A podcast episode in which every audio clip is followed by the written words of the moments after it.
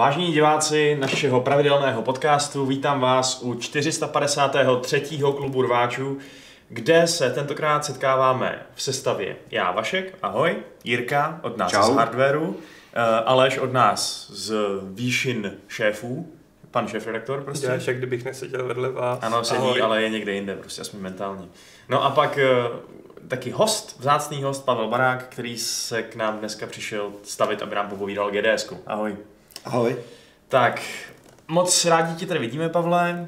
Uh, už jsi tady dlouho nebyl, možná tak Mám pocit rok, jak rok, jakož. Asi, Je to pravidelně vždycky jednou za rok se sem stavím. ano, takový pravidelný, pravidelný rituál. Opět se nám totiž blíží ten slavný víkend prodloužený, kdy uh, teda vypukne uh, Game Developers Session v Praze a jak to, jak to letos bude vypadat? E, tak konference proběhne příští týden v pátek a sobotu. Ve čtvrtek je nějaká před e, zahajovací část, ale ta hlavní, ty hlavní konferenční dny jsou v pátek a sobotu. Takže bych řekl, že jsem tady jako s velkým předstihem, protože standardně bývám až v tom týdnu, kdy se to rovnou děje. Takže není to tenhle víkend, ale až ten další. A e, jedeme pořád stejný formát, je to dvoudenní akce, tři linie přednášek, přes 40 eh, speakerů tam vystoupí z Česka i ze zahraničí. Je to teda oborová konference, je to eh, pro lidi, který zajímá herní vývoj, eh, který buď už v herním vývoji něco dělají, nebo, nebo se třeba chtějí do toho odvětví dostat a zajímalo by je dělat hry.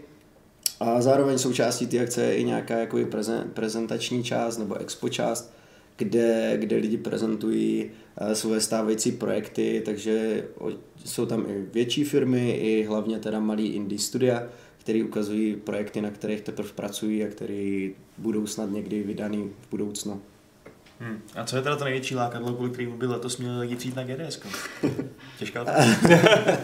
To Myslím si, že, že, ten, že ten program je dost jakoby vyrovnaný, rozhodně tam máme nějaký zajímavý, zajímavý lidi.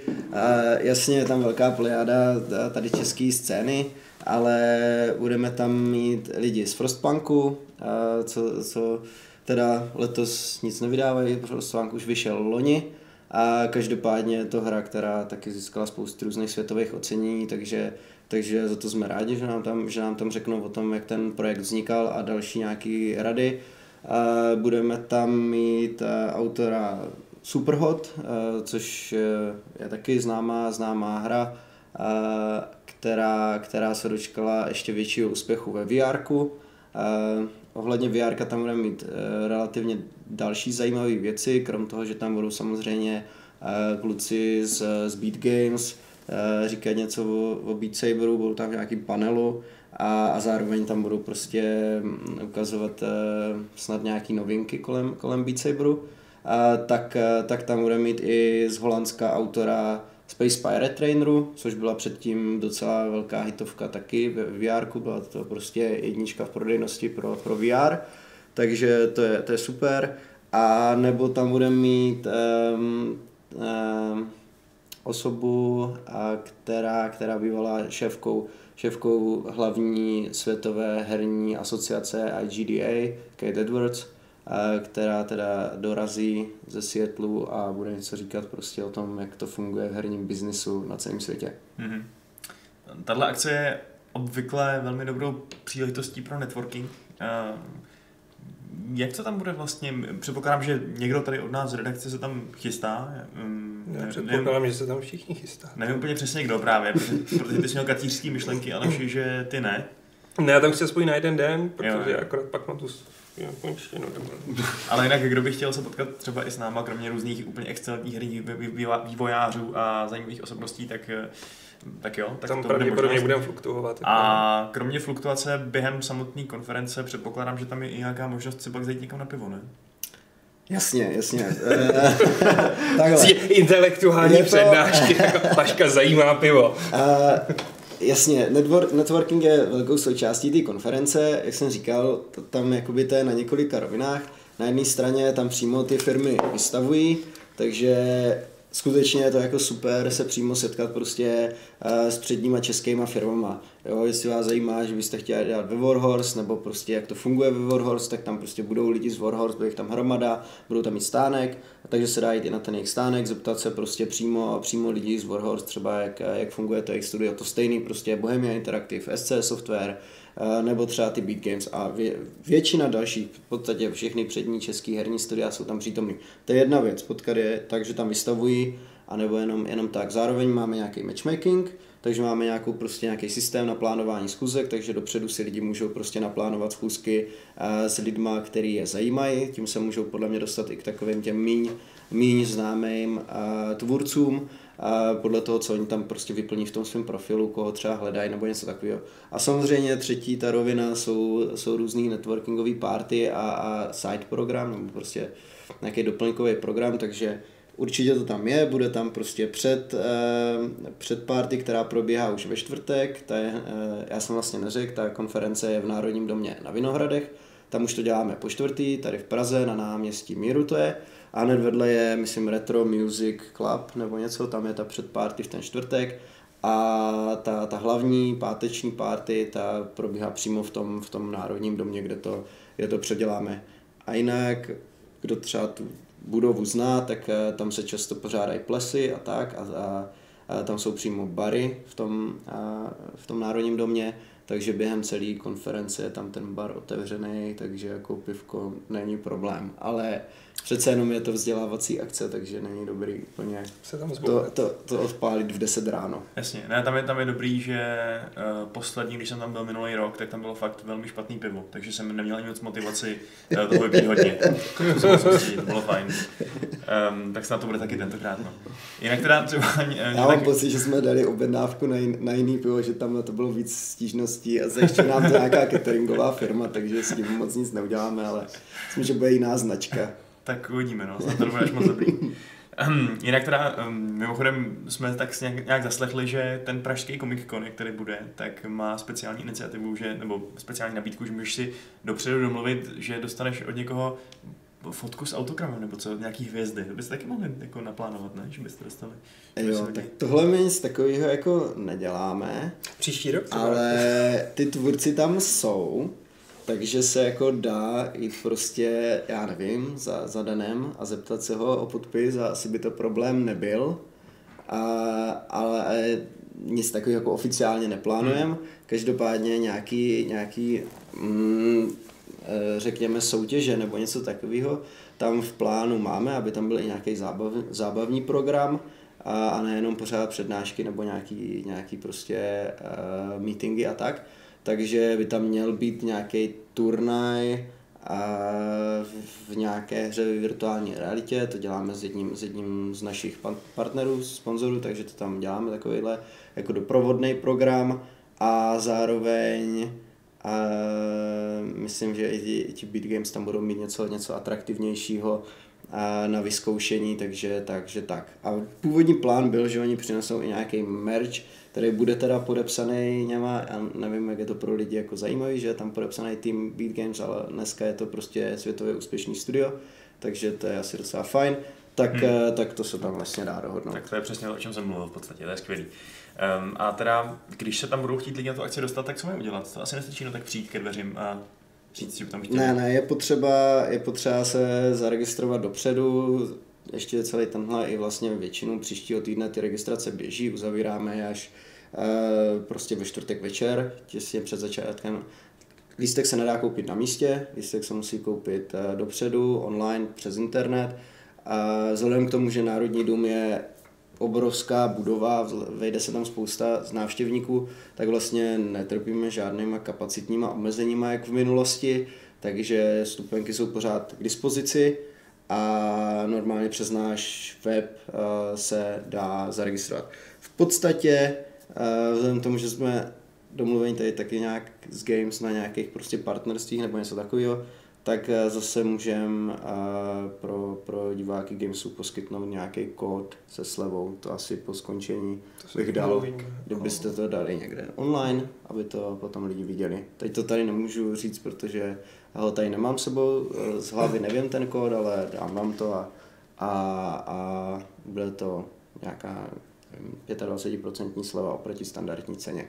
A jinak lístky máme teda je, je, za, dva, dvě varianty, je tam studentská, my hodně podporujeme to, aby tam, aby tam přišli studenti, takže existuje i studentská varianta vstupenky a, a hodně nám vlastně záleží pro, na tom, aby tam přišli jakoby mladí lidi, kteří ještě třeba vůbec herní, herní vývoj nedělají a jenom je to nějakým způsobem zajímá. Na druhou stranu ta akce je skutečně oborová, není to prostě eh, jako Gamescom nebo prostě For Games nebo nějaký veletrhy, které jsou vyloženě zaměřený na, na širokou veřejnost, tohle je oborová akce, tam je jakoby užší kontakt přímo s tím, s tím odvětvím a s lidmi, co dělají prostě hry.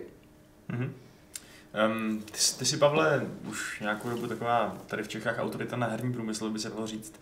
Uh, tak nám pomalu v, v tom bilancovacím zhodnocením možná pomalu můžeš říct, jak se ti vlastně líbil ten letošní rok herní?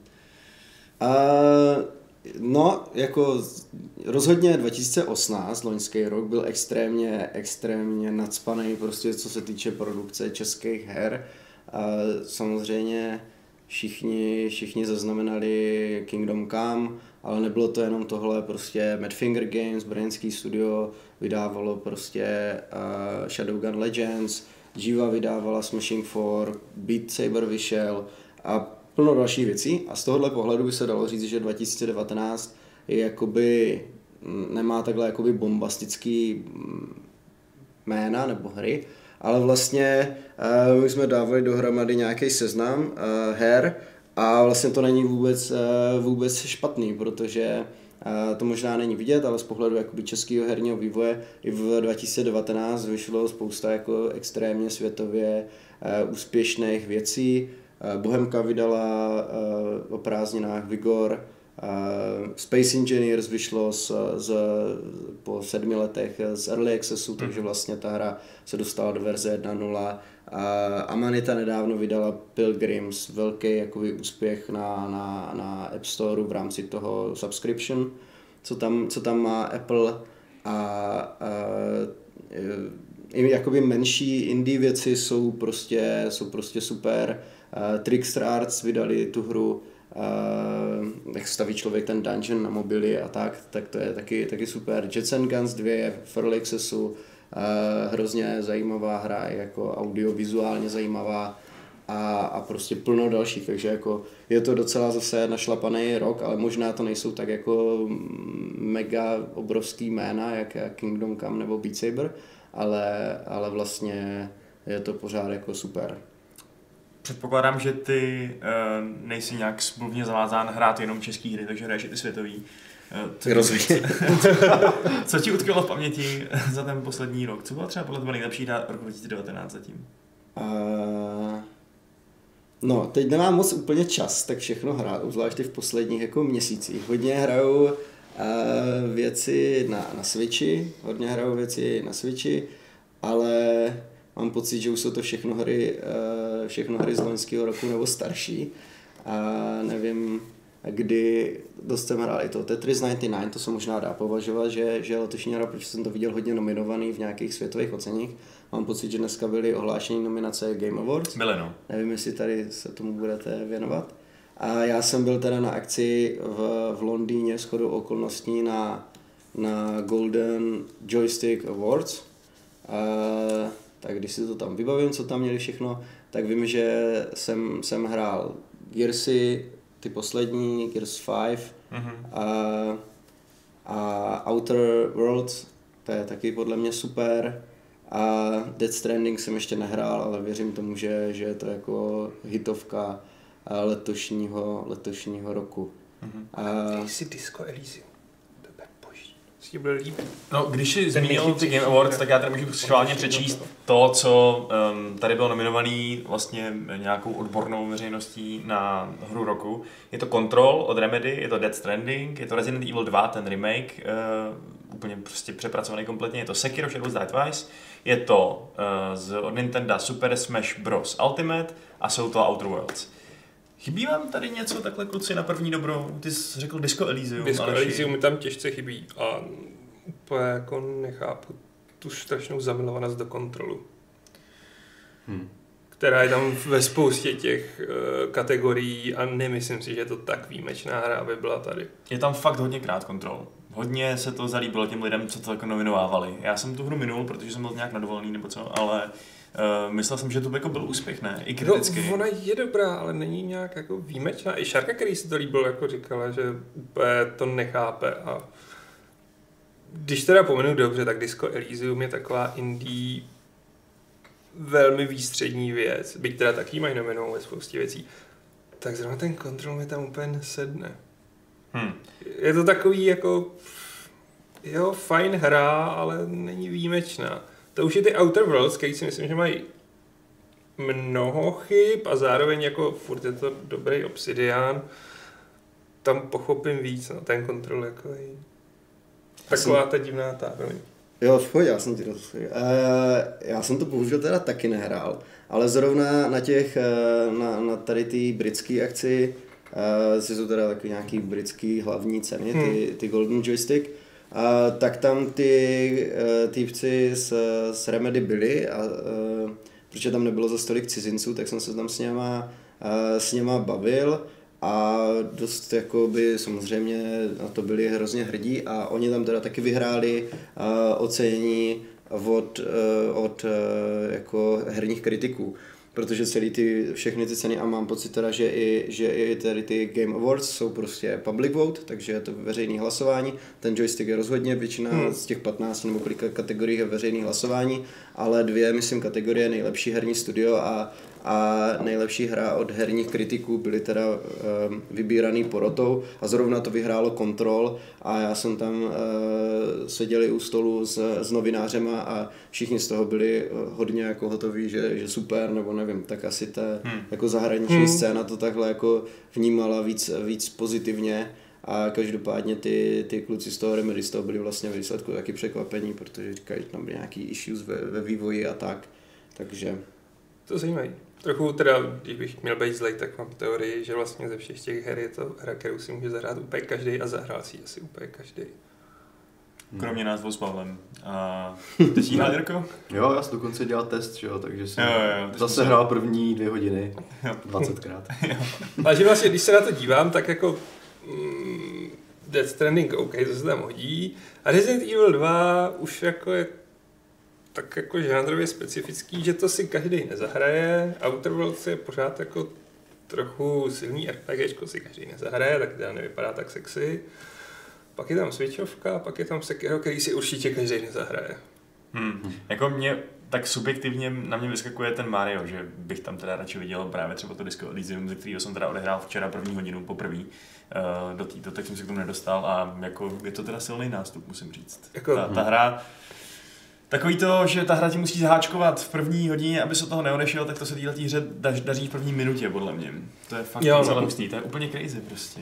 Ale tím dobrým způsobem. No. Taky Hmm. si myslím, že už to, co jsem jako hrál, bych jí tady taky někde, někde neviděl. Ovšem ona tam někde je v té jako kategorii um, příběhu nebo čeho Hmm. a tak, takže... A je v RPGčku a v indie a tak. Jako ten výběr jako řeknu mainstreamový a budu si tím hrozně hrát jako na strašně jako edgy redaktora. Hmm. Tak na druhou stranu, pokud má být hodně mainstreamový, tak proč tam třeba není nový Jedi, že jo? Protože ho ještě nikdo nehrál ta hry. No, chyba. Chyba v No, to víš, časování. No, to je problém No, no, jako to těchhle no. těch, těch c- cent, který jako vycházejí v tuhle dobu. Jedi na to asi Hmm. budou zuby teď, no. Ale ještě teda musím nejdřív recenzovat eh, ty, tu předělávku Age of Empires 2, která je teda fakt dobrá. To je jako A i když tak můžu vidět někomu jinému. Uh, to je dobrý, tak já už, to, já už jako na to asi docela mám názor. Ok, ještě, ok. ještě chvilku a bude, bude to psatelný. Hmm. Ale komu teda chybí stará dobrá strategie toho, toho střihu, tak tahle ta předělávka je fakt ultimátní. To přijde jako úplně stejně dobrý jako ten Resident v podstatě. Ačkoliv to není zdaleka takový remake, je to jenom hodně vymazlený remaster, Mhm. ale ten úplně nový zážitek z toho hraní mi přijde vlastně přenovatelný, takže to je skvělý. To je skvělý. Doporučuju. Já brzo to kodifikuju do té recenze. Um, no a jinak... Uh, No, jinak tady asi žádný velký bizáry mi nepřijdou, nepřijdou že by tady byly na Game Awards. No. Bizár? Ani ten kontrol není bizár de facto. No.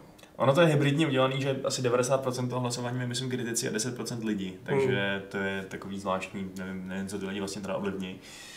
Um, ale tak, sympatie. Mě vždycky jako na těch stránkách fascinuje, jak jsou tam teda ty první asi tři kategorie. Pak je tam asi osm kategorií, co se týká e-sportu, včetně to je jako nejlepší e-sportový moderátor a nejlepší e-sportový trenér, což si jo. to, je, okay. ono, to je A fakt. pak RPG. Prostě jako, A tak jako já to chápu, ten ale sport. Já to taky chápu. Prostě, když, když to vyprodá Ale- prostě někde v Polsku, tak to je úplně jako psycho, že jo. Taky se pro Evolution Soccer teď už jmenuje e-football. No jasně. No. mm, Hold, prostě za- začínáme to být moc starý už asi, no, kluci. no zvlášť ty. Zvlášť já, přesně Zvlášť tak. ty, no. Neplánujete vlastně dělat nějaký oceňování? Jako... A no my děláme českou, českou hru roku, nebo jakoby tady v Česku se děje česká hra roku. Klasicky. Klasicky Já myslím jako na GDS, na GDS, jako... na GDS se v podstatě, my děláme Game Jam, který proběhl už, to probíhalo min, vlastně tři týdny před GDSkem, takže před minulý víkend a, a vlastně tři nejlepší týmy z toho Game Jamu se pak účastní i, i GDS, dostanou možnost tam vystavovat a sbírat jakoby zpětnou vazbu. Takže jednak se tam pak vyhlašuje vítěz celého toho Game Jamu, zároveň my děláme jakoby Indie Awards, takže všechny ty indie týmy, tam je porota, ty indie týmy nejen, že tam vystavují, pak se i účastní prostě takový jakoby session, kde ve třech minutách musí odprezentovat ten svůj projekt, zase před tou porotou, ale i před všema návštěvníkama a večer vyhlásíme jakoby nejlepší indie hru Hmm. a ta zase něco vyhrává, někam je možná dál, dál pošlem na nějakou jinou, na jinou mezinárodní akci a, a tak.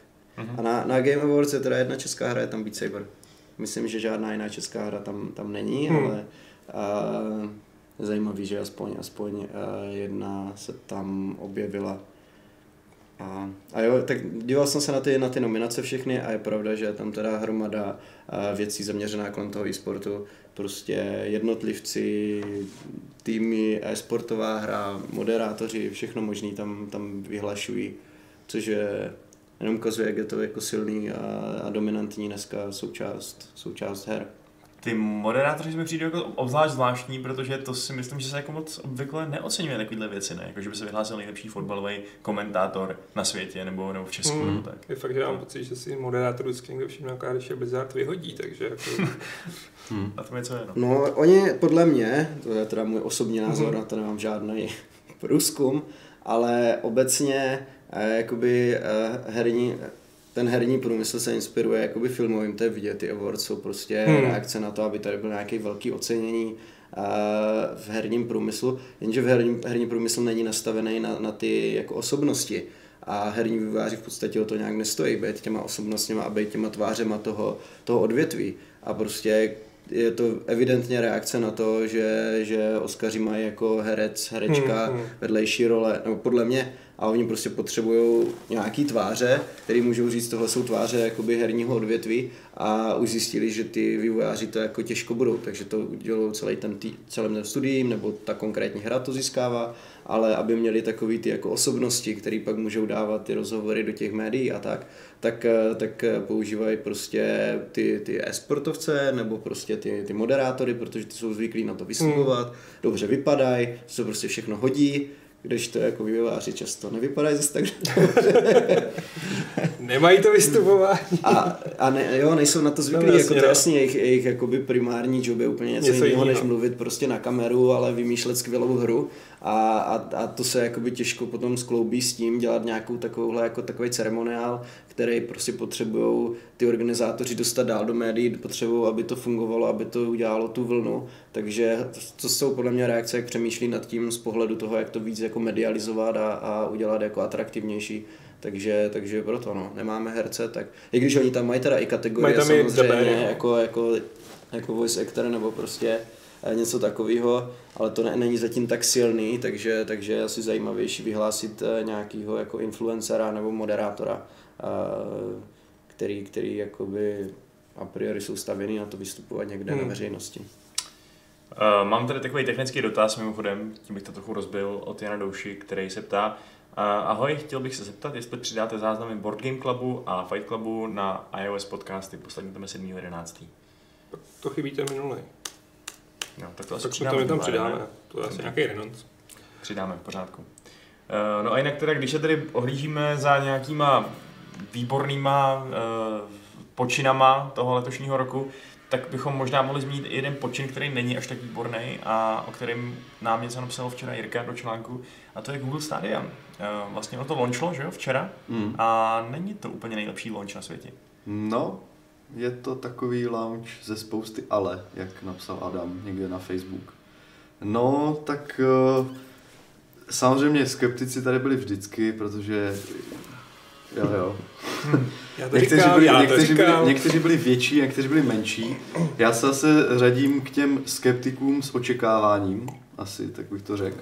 Protože, jsem, protože je mi úplně jasné, že jakmile něco jede přes internet a jede to daleko a tahá s to s sebou veškeré ty jako neduhy, latence, odezva, já nevím co všechno, přičemž hraní je naopak postavené na tom, aby všechno bylo rychlé a, a nějak prostě okamžité, responsivní, tak se tam vždycky jako vyskytne nějaká chybička, nebo to je úplně dokonalé. Na druhou stranu jsem trošku věřil Google a té jeho infrastruktuře a těm je prostě penězům a geniálním inženýrům a nevím čím vším, že by mohli přinést prostě něco jako ne úplně revolučního, ale aspoň něco takového, jako takového to disruptivního, že byste mohli trošku jako nakopnout tady tohle a nejenom, aby to bylo taková ta dlouho se o tom mluví a nikdo to nemí udělat pořádně, takže konečně ten Google přijde a jako udělá to jako nějak pořádně. No a neudělal to pořádně. No. Udělal to přesně tak, že se, že se zařadil mezi ty uh, ostatní služby, o kterých jako lidi, kteří se to zajímají, ví, ale nikdo je asi úplně extrémně nevyužívá, uh, protože tam mají prostě technické trable a těch se Google prostě nezbaví. Spousta lidí na začátku říkalo, že, že se je nikdo nikdy nezbaví, protože prostě tak tam funguje, že jo. Jakmile něco jede, jakmile něco chceš, aby bylo rychle, tak hold prostě nemůžeš, nemůžeš čekat, že je omezený, omezený internet a prostě všechny ty neduhy to budou rychle dělat, protože prostě ta, jako ta technika ještě tolik nepokročila. Spoustu lidí se kouká na 5G sítě jako takovou spásu, že by prostě konečně mohla odezva, rychlost, eh, obrovský jako datové toky pro všechny, že by to mohlo fungovat, ale Bůh ví. Takže eh, Stadia se launchla a měla takové ty bolesti, Eh, na to, že to byl jako ostrý launch za peníze, že jo, a všechno, tak to již spíš vypadá jako taková beta znova, když to řeknu jako tak jako napřímo, protože uh, spoustu redakcí, teda v zahraničí, protože tady u nás to dostupné není, je to dostupné jako asi bych řekl v tom anglosaském světě, že jo, takže Amerika, Německo, Velká Británie, že jo, já nevím co všechno ještě, takže Uh, takže tady ty vyspělé západní státy u nás asi jako nejsme tak moc dobrý trh, takže tady to vůbec neuvedli. Uh, a bylo to, uvede, bylo to uvedeno takovým jako háčkem, že člověk si nemohl prostě zaplatit předplatné a prostě spustit, musel si koupit nějaký hardware k tomu, že je zase takové jako nějaké jako podivné omezení v tom, jak to proniká že jo, mezi ty lidi. Takže nebylo to jako úplně takový jako widespread launch, řekl bych. A, a přesto, eh, přesto to mělo ty porodní bolesti toho všech těch předcházejících řešení. Takže eh, když eh, člověk neměl dostatečnou linku, naddimenzovanou nad ty jejich nároky, které jako uveřejnili, tak to bylo špatně, že jo. To mi přišlo to- hloupý, že to, co oni No. garantovali, že to pojede prostě, řeknu, 4K, říkali od téhle No. a téhle rychlosti, Full HD od téhle téhle rychlosti, tak to v reálu prostě těm testerům nejelo No, je to, takhle, je to tak, což je no. bizár. No. Vím, že nějací testeři v, jako v UKčku měli mít 30, měli jako těch Hmm. hmm. požadovaných 35 megabit, oni měli nějakou rychlou linku, nějakých 150, že jo, nebo třeba 300 a tak. Ale i když jako si uměle omezili jako ten upload, download prostě na těch 35 megabit, tak to mělo samozřejmě jet dobře, to 4K, a nejelo to dobře, prostě bylo to špatně. Hráli tam nějakou Laru, že jo, poslední Shadow of Tomb Raider, viděl jsem záznam a bylo to prostě taky luckfest, takže, takže jako blbé. Uh, ale iž nejenom tady ty jako ne- nedostatky technického rázu, co vyplývaly z té sítě, byly tam i ne- nedostatky. Třeba například, že oni slibovali v Google, že budou, bude mít, budete, budete hrát ve vysoké kvalitě, vysokém rozlišení, bude na to potřebovat hardware. No, to jako úplně neplatí, protože když si na to posvítil třeba jako Digital Foundry, což je taková jako technická, technická autorita z Eurogameru, tak, eh, no tak zjistili, že třeba například Red Dead Redemption nejde v tom 4K, eh, například Destiny 2, což je takový jako flagship titul, protože s tímto předplatné jako šlo v rámci toho, že člověk si tu hru nemusel koupit, ale jako jelo to v rámci předplatného, tak, eh, tak ta Destiny jela dokonce ve Full HD a pak se upscalovala Což teda potvrdili z 4K, Bungie, to jsem což čuměl. Jako. Ano, což potvrdili jako vývojáři Bungie, takže jako nějaký magic tam byl, aby to jako vypadalo jako ve 4K, no to ve 4K vlastně vůbec nebylo. A eh, detaily té hry nejeli na high, ale na medium, takže jak se všichni těšili, že budou mít takový ten jako ultra gaming eh, na mojem notebooku, tak on to jako ultra úplně není prostě, takže to bylo takové trochu sklání. Samozřejmě, tím, že, ten, že ta Stadia má jenom několik her, ne, 22 nebo tak Hmm, nějak, 22. takže nemohli tam všichni napálit hru, která jako, kterou si přáli a na této otestovat. Eh, Zrovna hry jako Red Dead Redemption, Destiny, že jo, eh, Shadow of Tomb Raider, to jsou všechno hry, které jsou třeba jako graficky náročné, i na jako ten výpočetní výkon počítačů a tak. I samozřejmě na ten obrazový tok, takže je jako pochopitelné, že když ta síť je blbá, tak se tam budou objevovat nějaké artefakty, nebo se bude dynamicky rozlišení snižovat, ale eh, jako nic moc jako dobrého to té službě neříká, no. Prostě když tohle jako slibovali a nedokázali to jako zvládnout, takže spoustu lidí prostě řeklo, že i když si Google jako měli na to velký fokus, ty stránky informační jsou prostě jako vymazlené, všechno oni se snaží, aby ta hra, aby ta služba vypadala prostě jako jsme tady pro vás a intuitivní a všechno, tak prostě je to beta, no. Takže blbý. Ty jsi to říkal, Aleši. Já to říkal. Hm. Já jsem to říkal. Já Máš- to říkal. Chceš tomu ještě něco dodat? No já jsem to říkal, ne, tak jako mně to přijde bizarní. M- Já si myslím, že tohle je šance, kdy to můžeš udělat poprvé dobře, všem vytřít zrák a super. Ale to můžu udělat na poprvé špatně, říct tohle je jenom Founders Edition a příští rok tam bude víc funkcí a zlepšíme to. A v tu chvíli už jedeš do pekla. Protože nikoho už Hmm. hmm. nebude moc zajímat, co ty přidáš do stádie za 6-7 měsíců a co jim slíbí, že tam přidáš za dalších 6 měsíců. Jako v tuhle chvíli podle mě ukázali, že Google úplně nemá nějaký prostě kouzelný hůlky, kterým aby zařídil, že technologie bude fungovat jinak, než funguje. Přijde to bizarní v tom smyslu, že oni to promujou jako službu pro non-gamers. Ale non-gamers ani teď v tuhle chvíli nebudou mít tu výbavu, která je potřebná pro to, aby to jelo. Pominu, že ta Founders Edition funguje jenom s těma speciálníma mm, Chromecastama, který jsou jenom s tou Founders Edition distribuovaný, ne klasickýma Chromecastama Ultra. Ale tam jde o routery, což prostě pokud máte nějaký normální router, který má propustnost řekněme 10-15, tak jste v háji.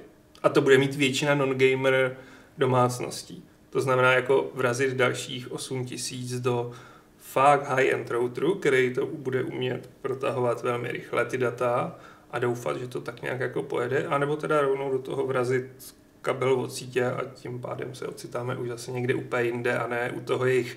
Můžete to hrát na mobilu, můžete to hrát na počítači v prohlížeči, můžete to hrát na televizi, ne, budeš to hrát tam, kam razíš prostě kábel od sítě. A takhle kvalitní routery jsou fakt takhle drahý? Já nevím, jestli zrovna jako 8 tisíc, já myslím, že to byl ten příklad, jestli si četl To byl ten případ, no. To byl ten případ, že dal, já nevím, on tam neříkal 8, říkal, říkal myslím, že 250 dolarů ho stál ten router, což jako samozřejmě potom měl k tomu prostě při, dobrou poznámku, že to je jak prostě konzole, že, takže koupit za 250 euro nebo, nebo dolarů router. Ale uh, potřebuje, nevím, potřebuje to router rozhodně třeba jako z 5 GHz Wi-Fi a tak, který samozřejmě bude dražší, nevím jestli to na těch 6 tisíc nebo tak, nevím kolik to je v přepočtu 5 tisíc, ale bude, bude draží a teďka spíš záleží, Hmm. jestli vůbec lidi dokážou si to prostě nakonfigurovat, protože většina lidí, co by třeba ten internet jako dobrý na to měla, tak mají routery od UPC, která mi tam prostě Který to prostě tam UPC strčí, protože je to v rámci jako prostě platby internetu. Přesně. A kdyby, nebo to, a, a teďka otázka, jestli si ten BFU umí udělat to, že ten router udělá jako access point a na ten access point si hodí ten svůj rychlý router, že jo, který to bude jako vysílat. A nebo jestli ten UPC router má ty parametry, že jo, jako můj router od UPC má 5 GHz, ale nevím, jestli má jako tak jako vysokou propustnost. Ale nemá a- takovou a tak, propustnost. No. tak dobré antény, že jo, prostě s dobrým ziskem, blá, blá, blá, že jo, takže otázka, na to, že to má být opravdu user friendly, tak je tam tolik proměných, které ten jako člověk, kterým to nemá fungovat, musí řešit, že se podle mě na to vyprdne, koupí si teďka v akci na Black Friday Xbox, prostě nevím za kolik a hotovo šmitec. Takže jako, hm, Hmm. A může se teda vůbec jako něco změnit? Může ta stádia uh, prolomit ty stavidla toho mainstreamu třeba tím, že by změnila svůj obchodní model? Protože Jako- ten je taky jako trochu nepřátelský, že jo? no, Ten je nesmysl. Ten, no ale ten oni asi měnit nebudou, jako, Hmm. to je velmi nepravděpodobný, teda podle mě. Já jsem teda fanoušek jako cloud gamingu. Já tomu jako fandím, ale je jasný, že, že prostě ty technologické omezení se úplně jako přeskočit nedají a musí se jako evolučně vyvinout, aby to umožňovali, ale jinak tomu jako fandím hodně a prostě používám na Nvidia GeForce Now, Mhm. mám do toho nějaký prostě přístup z nějakého důvodu, protože podle mě se k tomu úplně nedá eh, dostat za- zatím a to už Hmm. jako běží tady v tom testovacím provozu snad dva roky nebo i díl, jako ne, nevím. Oficiálně vlastně pro Česko nejsou servery, ale jsou někde prostě kousek v Německu, takže to není zase takový problém. Ale a, a tam vůbec neoznámili žádný modely. Ale Stadia má podle mě nebo obecně Google problém v tom, že není propojený, prostě, že je to pro ně no, no, nová voda, nový teritorium, Mhm. mm. vůbec to nemá na co napojit, ne, jako jeho, jeho další portfolio služeb s tím s herním sektorem jako nesouvisí, to je jakoby hlavní problém. Já si myslím, že jako vy- to vy, ještě vyřešej, vyřešej ty technické problémy, ale souhlasím s tím, že jako když se to nepovede na tom při tom launchi a už jsou ty negativní recenze a videa a všechno na to napsané, tak, eh, tak ty lidi do toho dají radši, radši ruce pryč. A každopádně dneska je to prostě omezený tou jako nabídkou těch her a tím, že to není prostě zaintegrovaný do nějakého širšího portfolia služeb a vlastně jako ten jejich obchodní model je, že je to zadarmo, že se musí lidi kupovat hry, no. což se tak dalo čekat, že je to vlastní e-shop, na kterým si musí kupovat hry, ale jinak vlastně mm, ta základní verze je kompletně zadarmo. Ale, Ale zároveň už není ve 4K. no jasně, No, A to mi právě přijde prostě, že fakt neví, komu to chtějí marketovat. Že já bych chápal, že v tuhle chvíli se zaměří fakt na ty early adoptery a na ty, kteří prostě mají rádi tyhle vychytávky. Ale v tu chvíli je fakt špatný se tvářit, že to bude pro non-gamery a že i prostě s průměrným nebo s kancelářským kompem nebo s mobilem vybraným si zahraješ prostě ve 4K ty top hry. A je to přijde fakt bizarní. Plus, dobře, a to, to třeba dochytají, ale přijde mi, že vůbec nejsou jako ready na to, kdy se o tu síť bude rvát víc přístrojů. hmm. Protože kdykoliv to někdo testoval, buď jim to v kanclu nešlo, nebo prostě, že když šli někam, kde se o tu síť dělilo víc přístrojů, tak to bylo nehratelné, jak tam byl neskutečný stuttering. A jako přesně tyhle non-gamers to budou mít tak, a já bych to taky tak měl, že já si pustím teda hru na tom kompu nebo na té televizi a vedle si někdo začne streamovat Netflix. A nedej bože, když ještě třeba jako dítě si tam pustí YouTube a najednou tam máš prostě tři připojení, které jako se ti tam otorvou. Hmm. A to nikdo netestoval a myslím si, že v tu chvíli ta kvalita bude hrozně do háje. A nešlo by to teda fakt řešit tak, že místo klasický wi by to jelo přes nějaký ty eh, čím dál tím rychlejší mobilní data, protože vím, že třeba na západě je to často tak, že ty mobilní data jsou extrémně levný, že jo. Eh, Kamarádi třeba z Londýna právě hrajou, eh, mají multiplayer, multiplayerové hry s náma a všechno na kvalitnějším svým na Hmm. tvém připojení, protože tam nejde sehnat dobrý internet na kabelu. Takže a mají to vlastně všechno, mají to neomezený, že jo, ty data. Můžou prostě zařídit kolik chtějí v zásadě. Takže to by teoreticky mohl být způsob, jak tyhle ty routery za 8000 obejít, ne? Což je paradox, že teď mají, má Stadia defaultně LTE data přenos Blockley. no vlastně na- nejde to no, využívat na mobilu. No. Některé redakce to obešly, ale a buď to, jak to obešly, nebo prostě to není ready na tu mobilní síť. Jo, tak možná, že ty současný prostě to není dost rychlý, nebo, nebo tak, no, ale... Tak ono to taky jako hodně papá ty data teda. Jako, Jako papá to strašně data, no. Jako co jsem četl, tak ta 4K eh, přenos dokáže vypatlat 20 GB za hodinu. Tak s českými jako FUPy si nedokážu absolutně představit, jak by to mohlo fungovat, když většina lidí má kolik? 1,5 GB, nějaký průměr nebo No, něco. tak našem prostředí samozřejmě... Takže, takže, ale jako samozřejmě s neomezeným FUPem, ano, tam by se to asi dalo, ale já nevím prostě, jak, jaké prostě parametry sítě má to LTE, že? To Takže- záleží, záleží na, na, na No. jaký síti to je. Já jsem teda viděl nějaký video nebo četl článek e, nějakého prostě amerického redaktora, který to testoval i na tom LTE a říkal, jako nějak to jelo, jako Hmm. jelo to. Asi tam byly prostě potřeba nějaký, udělat nějaký zásahy a obejít to, ale e, v podstatě to záleží na implementaci toho, toho koncového operátora, jako v jaký, hmm. jaký rychlosti. Já teda nejsem expert na mobilní sítě, ale, ale v mojí nějaký chabí znalosti, nějaký maxima jsou myslím, 60 megabit eh, na, na LTE, ale to neznamená, že to ta síť jako reálně dovoluje, hmm. jako v českých podmínkách určitě, no to ne, určitě no. ne, ani vzdáleně, protože jsou tam různé cílené limitace, ale technologie to umožňuje, já nevím, jaký jsou očekávání od těch 5G sítí, asi Eh, ještě lepší, což vlastně by jako splňovalo ty parametry a eh, prostě v nějakých, řekněme, víc rozvinutých zemích není už tak jako zvláštní ten, ten no limit eh, tarif, takže jako se objeví časem všude a, a pak to dává smysl právě na tom, jako na tom mobilní hraní jako, jako doplněk. To už jsem teda viděl tuhle teorii jako vícerokrát, že prostě ten, ten cloud gaming se zatím musí furt brát jenom jako doplňková záležitost hmm. Eh, a o to víc prostě Google ve špatné pozici, protože nemá co jako doplnit. Což je teda přímá jakoby narážka na Microsoft a na, na ten xCloud, nebo jak se jmenuje ta Microsoft no, služba, která, no.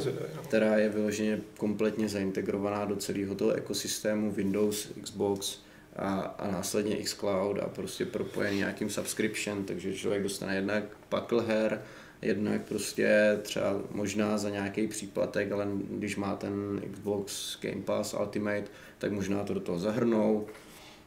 Pak se jo. samozřejmě rozvíjí teorie, jak na tom vlastně Microsoft bude vydělávat a Microsoft říká, jako o to nemusíte mít strach, my máme dost peněz. Takže uh, jo, a, a tady na tom se jako vě, většina jako shoduje, OK, mám jakoby cloud, cloud gaming jenom jako doplněk, když mi prostě nejde ten, ten primární device, prostě jsem, jsem mimo, nemám u sebe Xbox, tak můžu tu hru dohrát na mobilu přes, přes xCloud, protože ten výkon se prostě nažene přes ten, uh, přes to cloudové hmm. řešení a může to jít i v tom mobilu, ale jak jsem doma, tak prostě mě ta platforma tlačí, radši hraj prostě na Xboxu, radši hraj na PC a, a budeš mít jakoby super skvělou experience, ale tady tohle bude dostatečná experience, hmm. nebo něco takového. To mi dá takhle jako fakt smysl, no, a problém v tom, že, že ten Xbox má ten balík, ten má prostě co nabídnout, ty služby jsou integrované všechno, co je hmm. ještě navíc to, že si člověk musí koupit hru na té jedné platformě znova prakticky, když už třeba má na tom Xboxu, že jo, to je taky jako omezení, to se to, to lidem nechce. Čekalo se o to, že to bude taky ten herní Netflix. Hmm. A ten herní Netflix to není, že jo, tak, takže taky ani nemá pravení... vlastně, že jo. Ještě no? Že, že, ani nemá být, to byla taková iluze vlastně. No tak lidi si to no. přáli prostě, no, lidi si to no. přáli, aby ten, aby ten Google byl takový ten Apple, co to neudělá první, ale když to udělá, tak to udělá dobře prostě, no, ale uh, jestli se dá takové jako použít tady to přirovnání, no, a, ale a očekává se, já jsem taky o to očekal ten Netflix, prostě předplatné a máš to tam, co nasmlouvají, máš tu knihovnu, hraješ, prostě třeba i za 4 kg měsíčně, 5 kg, ale prostě hraješ. Hmm. Takhle. Hm. V tomhle je takový zvláštní a krok dozadu, protože celý ten herní biznis, teď ty velké firmy míří k tomu subscriptionu.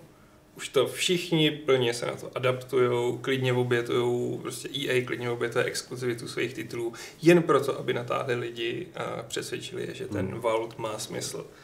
A najednou přijde Google a myslím, že to hrozně je fakt vidět, jak si říkal, že s tím nemají zkušenosti.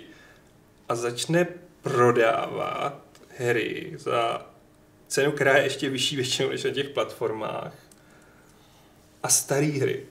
De facto všechno už jsou to staré hry, které vyšly dobře, Red Dead na PC, ale prostě Tomb Raider, Destiny, který ještě bylo všude teď free.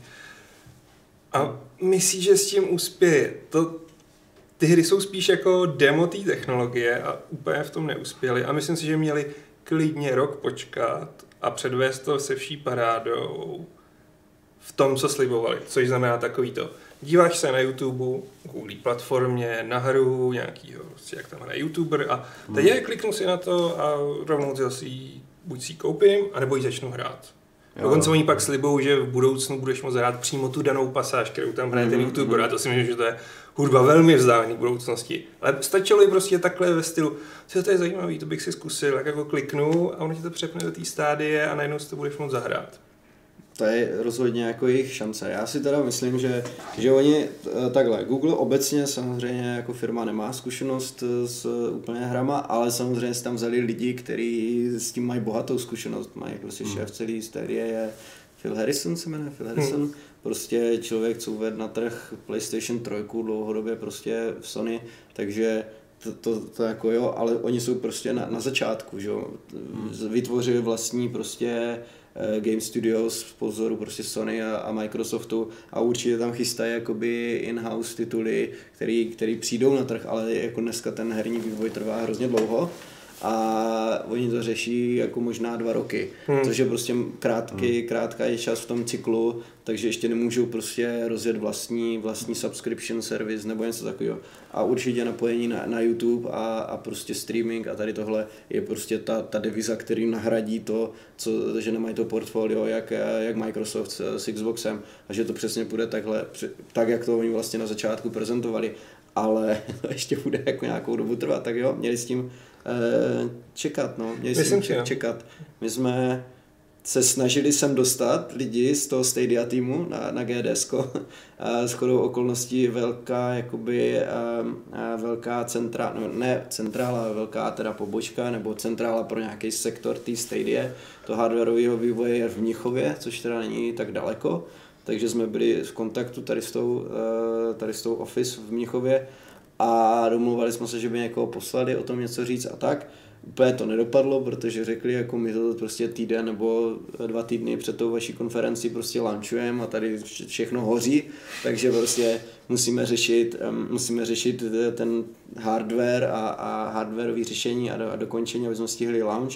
A, ale bavili jsme se o tom, že třeba příští rok sem někoho hmm. od nich pozvem Eh, protože jejich, v jejich velkým zájmu je samozřejmě dostat se do kontaktu s dalšíma vývojářema a, a s, těma, s těma třeba lokálníma scénama, aby je dostávali na tu, na tu platformu, protože a, to taky má svoje nějaký specifika, není to, není to úplně Není to úplně jak když prostě vydám hru na Steam a na, na GOG nebo něco takového, ale je to spíš, jak když vydám hru na Steam a pak chci udělat eh, Switchport, protože je to nějaký Linuxový řešení, takže se to musí přeportovat, mají tam nějaké svoje API, který se musí implementovat, který pak v budoucnu hmm. by mělo umožňovat i tady tyhle triky, že se můžu kdykoliv, v který, fá, který v který fázi ty hry do té uh, hry třeba streamovaný připojit v ten stejný moment a hrát to od toho místa. Mně přijde zajímavý, jak tady vlastně probíráme takový uh, high-tech technologický řešení, jako nějaký prostě 5G sítě a, a úžasný router a tak. A možná trošku zapomínáme na hlas lidu, protože tady nám píše Žán Černý do chatu, že má připojení od O2 a když mu někdo zavolá na pevnou linku, tak mu to na dvě hodiny, na dvě minuty vyhodí internet. Co, což je plně fakt jako vynikající historka. Ještě navíc prej, že je někde v lesích, takže je to jediná varianta, kterou může mít tohleto od O2 a uh, takže jako no. Hmm, tak tak, tak jo. v tom případě game streaming hledat, že ti někdo potokem pošle Game krabicovku. Ano, to, bude, a... to bude správný stream, no. To ano, ale fakt to připomíná takový ty staré doby, kdy to bylo nějak vázaný na, tu, na tu pevnou linku, to bylo hustý. Jo. Já to jsem si vždycky připojil v těch sedm, jako kdy byl ten levnější tarif přesně, a vypnul přesně, jsem kompletně jo. jako telefon. Jasně. Vždycky, se k vám nemůžu dovolat, jako. Mm-hmm. A to jsme teda maličký, když jsme tohle ještě jako mhm. dělávali. No, tak, Tak na druhou stranu, ale ještě pokud nějakou věc ještě můžu dát Vašku, tak kvůli to třeba ten, četl jsem názor na v diskuzi, že přesně kvůli tady tomuhle to ten Google pustil už teď, protože uh, sice to ještě nějakou úplně třeba ready technologicky, ale protože právě jejich cílem jako ten budoucí stav, ne teďka, co je teď, tak budou mít, tím, že to spustí teď, tak budou mít potom tu konkurenční výhodu, i ten, i ten technologický nástup v tom, že si to všechno vyzkouší už teď a až přijdou ty 5G sítě, tak budou, budou o krok dál než ta konkurence, která s tím ještě nezačala, která to už takhle ne, prostě v divočině neotestovala. Takže když jsem to člověk kouká jako z toho druhého pohledu, ne jako z toho uživatelského, ale třeba z toho vývoje, tak taky jako může dát perfektně smysl. No. Hmm. Akorát, až přijdu 5G sítě, tak u nás vyjedeš za loděnici a budeš mít zase Edge. No. Oh, tak, jasně. Hmm. Mám tady dotaz ještě od Romana Malého k tomu e-sportovému fenoménu, o kterém jsme se bavili v souvislosti s Game Awards. On se ptá, jestli si myslíme, že je dobře, aby někdo jako ten Pablo v obleku lišky, nebo co to bylo, co vyhrál v loni esportaci roku na Game Awards, jestli je vhodný na reprezentaci videoher v obyčejných médiích, protože to tam asi pronikne, no to je pravda. Hmm. Um, já nevím, jestli to jako nějak ubližuje veřejným obrazu médií, jestli tady Pablo v liščím obleku způsobí, že si lidi, co tomu nerozumí, řeknou, jo, to je pro debily ty hry. Který Pablo v liščím obleku? Taky nevím úplně. Uh, no, já taky upřímně řečeno nevím. Jako mám, mám, mentální obraz toho, ale Uh, když dám Mě to možná něco říká, ale... Idiot in a Fox suit třeba. Možná bez idiot teda.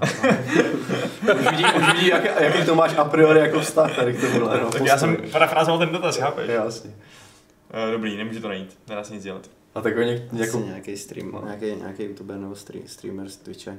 Jasný. A Vyhrál e-sport- e-sportovce roku na Game Awards, takže by neměl být tak těžký k tomu.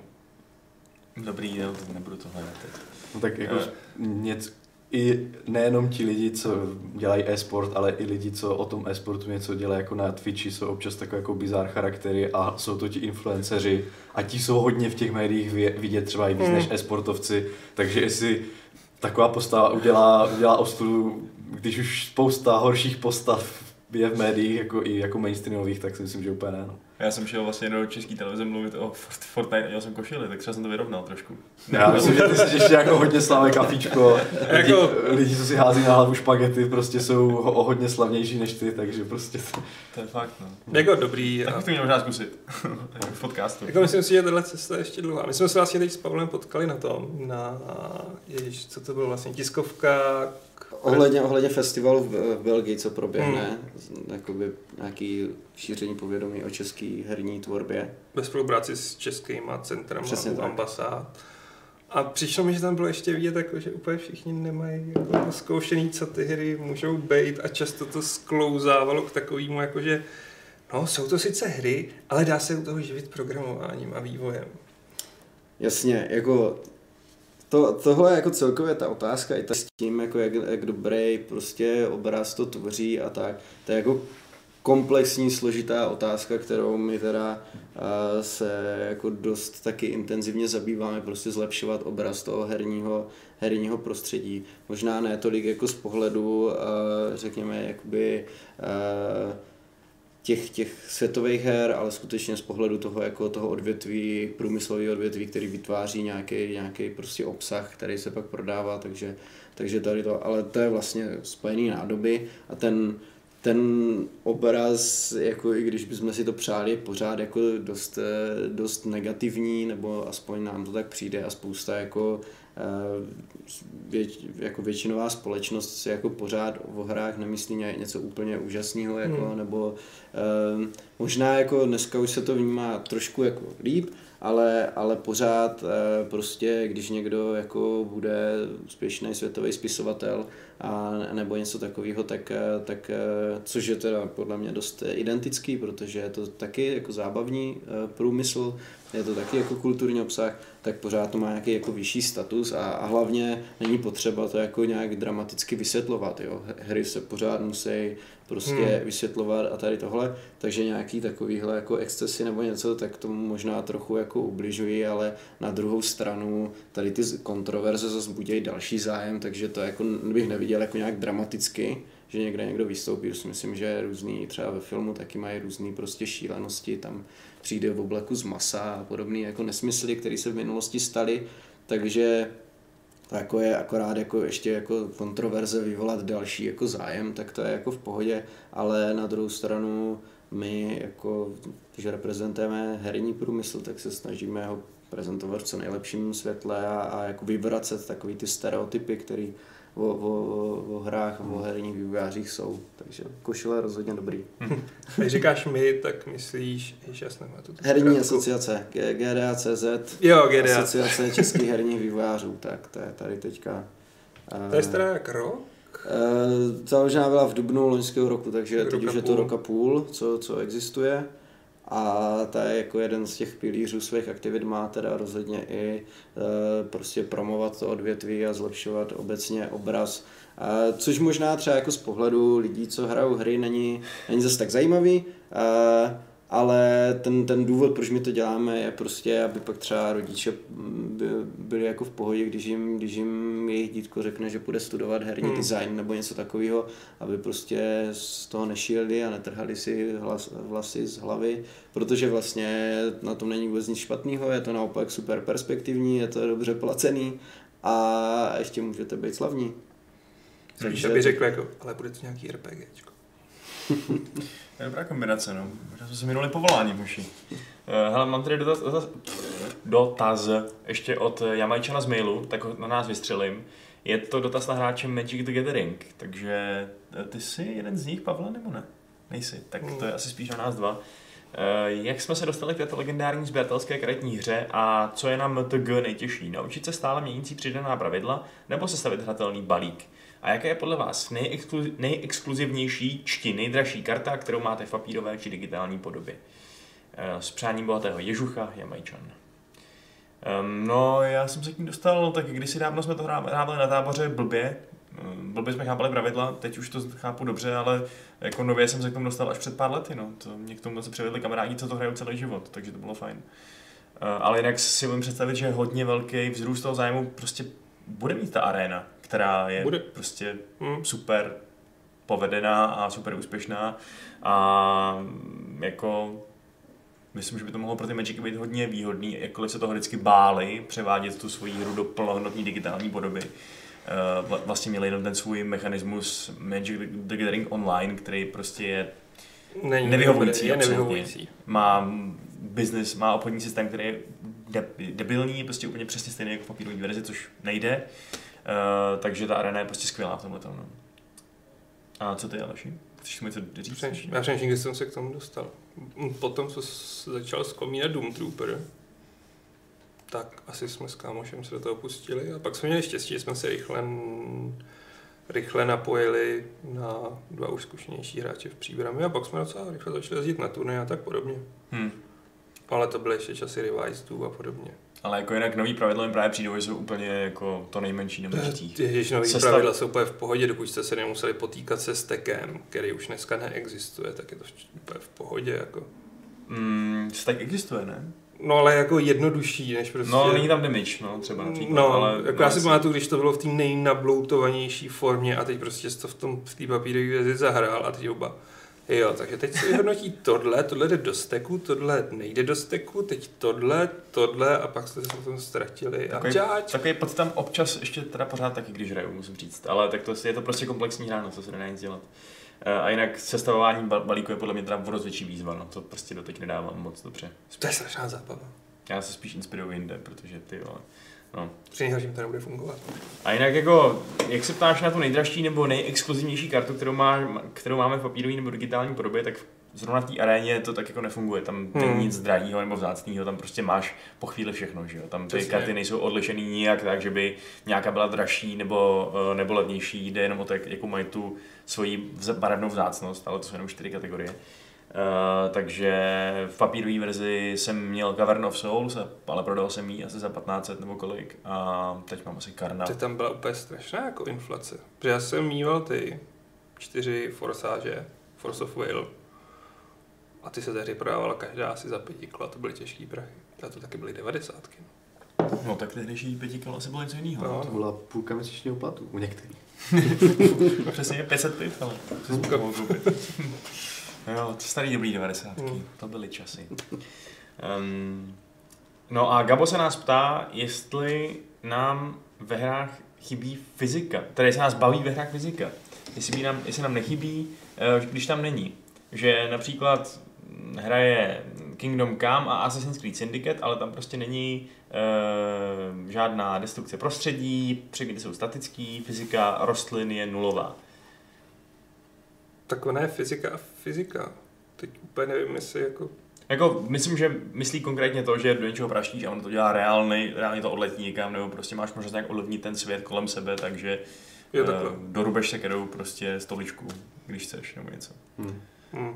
Tak ono záleží, jestli je tam fyzika a nebo destrukce. Mám čas pocit, že se to tak nějak trochu rozděluje, když vlastně Právě, není no. proč, ale uh, že dost často je ta fyzika nějaký havok třeba, že něco někde prostě se koulí z kopce, nebo ty prostě mrtvoly mají ty ragdoly, takové jako uh, dobře udělané, ale a potom je ta druhá jako lepší v vozovkách nástavba pocitově, že když prostě bouchneš do kýble, tak on se rozpadne, že jo, a to je asi složitější na to mm, jako vykreslování a tak, já nejsem žádný úplně odborník na tohle, ale vím, že asi umím si představit, že je podstatně složitější něco nechat rozpadnout na, na kousky.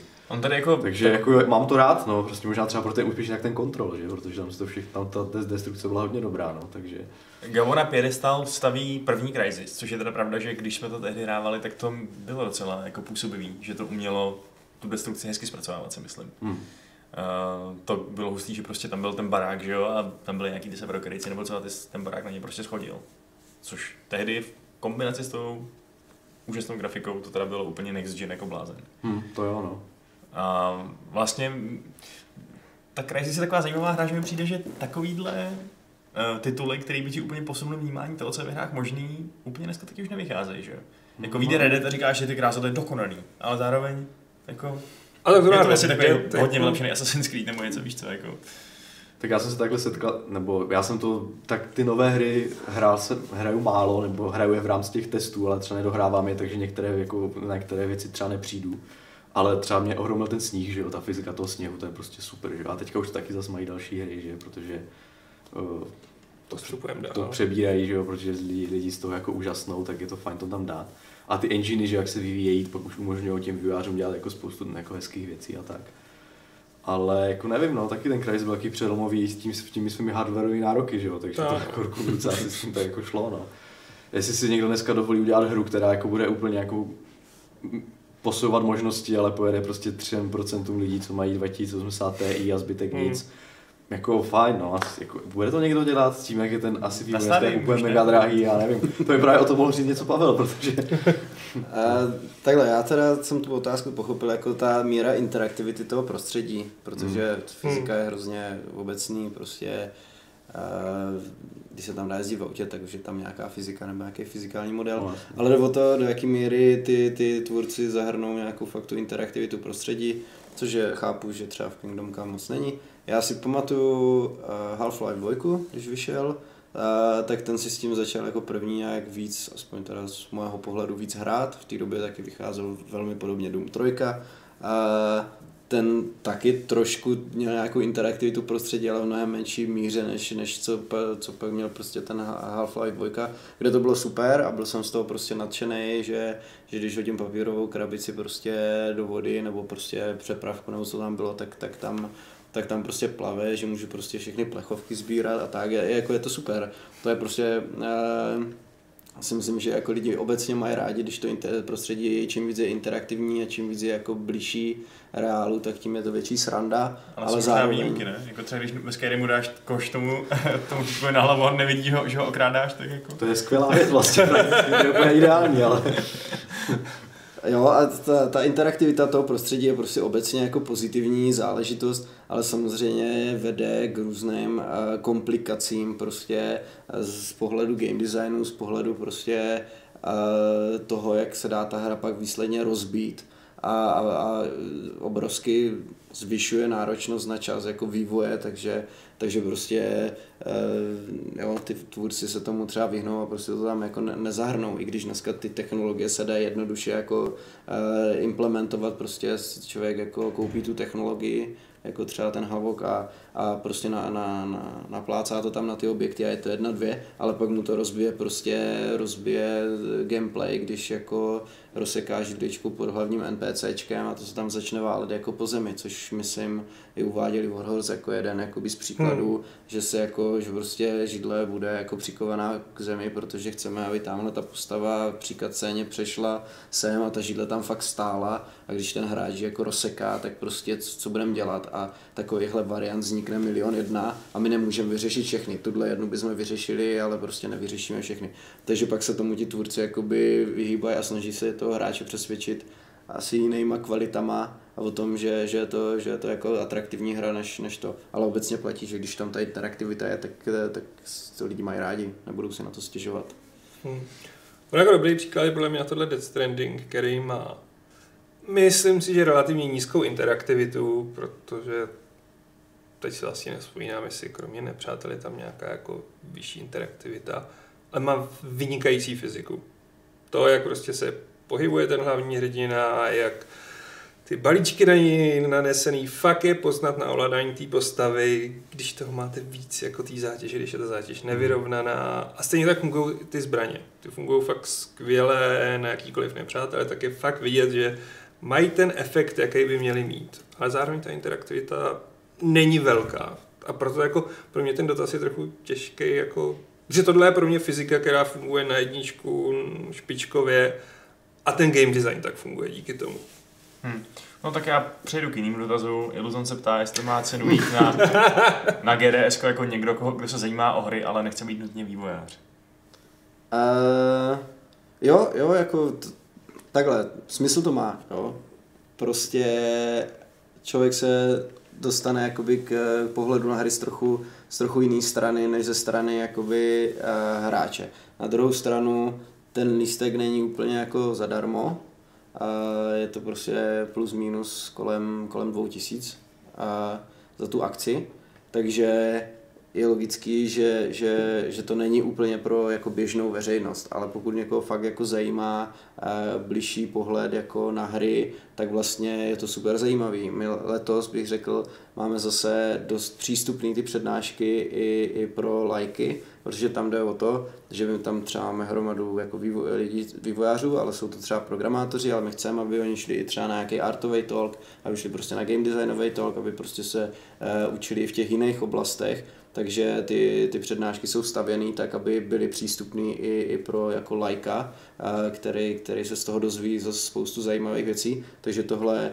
je na tom jako zajímavý. A zároveň jako je tam prostě šance se prostě pobavit, pobavit s těma, s tím, přímo s těma tvůrcema, prostě budeme tam mít uh, Dana, Jarka Koláře, prostě Kubu Dvorskýho, uh, lidi z, z SCS, co dělají na Eurotrack simulátorech a tady těchto věcí, prostě včetně CEO jo, a tak. Takže jako, jo, to taková šance jako potkat tady ty lidi, co, co prostě tvoří to odvětví v Česku, ale vlastně i v zahraničí, protože tam budeme mít relativně zajímavý zahraniční turce, se hned tak jako nena, nenaskytne a, a tak. A možná to jako, jo, ta konference teda stojí nějaký peníze, ale americký GDC stojí myslím 2000 dolarů, tak mm-hmm. to je mhm. trochu jako rozdíl. Mm-hmm.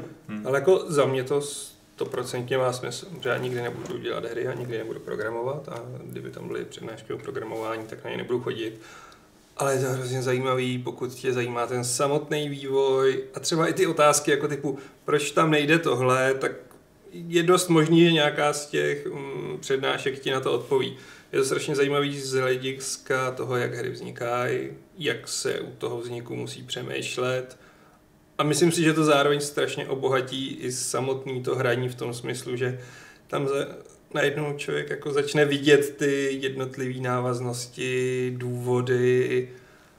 A prostě je to skvělý pohled pod pokličku i pro lajka v úvozovkách. A druhá věc je, že samozřejmě některé hry tam budou i k zahrání, nebo budou prezentovaný. Já jsem na to, že předloni jsem asi tam objevil tu českou nemocniční simulaci Project Hospital to byl. Project Hospital. A to, co jsem říkal, to, to je boží, to, to si chci zahrát prostě. A t- no, teď šanci si s předstihem jako něco vyzkoušet a otestovat, takže za mě jako nejen pro vývojáře. Mm-hmm. Hezký, tak to bylo dobrý poslední slovo, tak myslím, že to dneska můžeme klidně zabalit. Tak eh, díky Jirko za tvoji stádiovou expertízu. Mějte se. Eh, díky Aleže, tak jak, jak nás hezky vedeš. Uh, díky Pavel, že jsi přišel, že jsi nám tady popovídal o GDS a o spoustě jiných věcí, bylo to super. Děkuji, za rok tady zase budu zase. Ano, tak. Tě možná moc zemří. Rádi přivítáme klidně i dřív, jak říká Aleš. No a já se s váma, s váma rozloučím 453. Eh, pravidlem klubu rváčů, které zní Můžeš věřit v Krista Dia, nepojede ti stádia.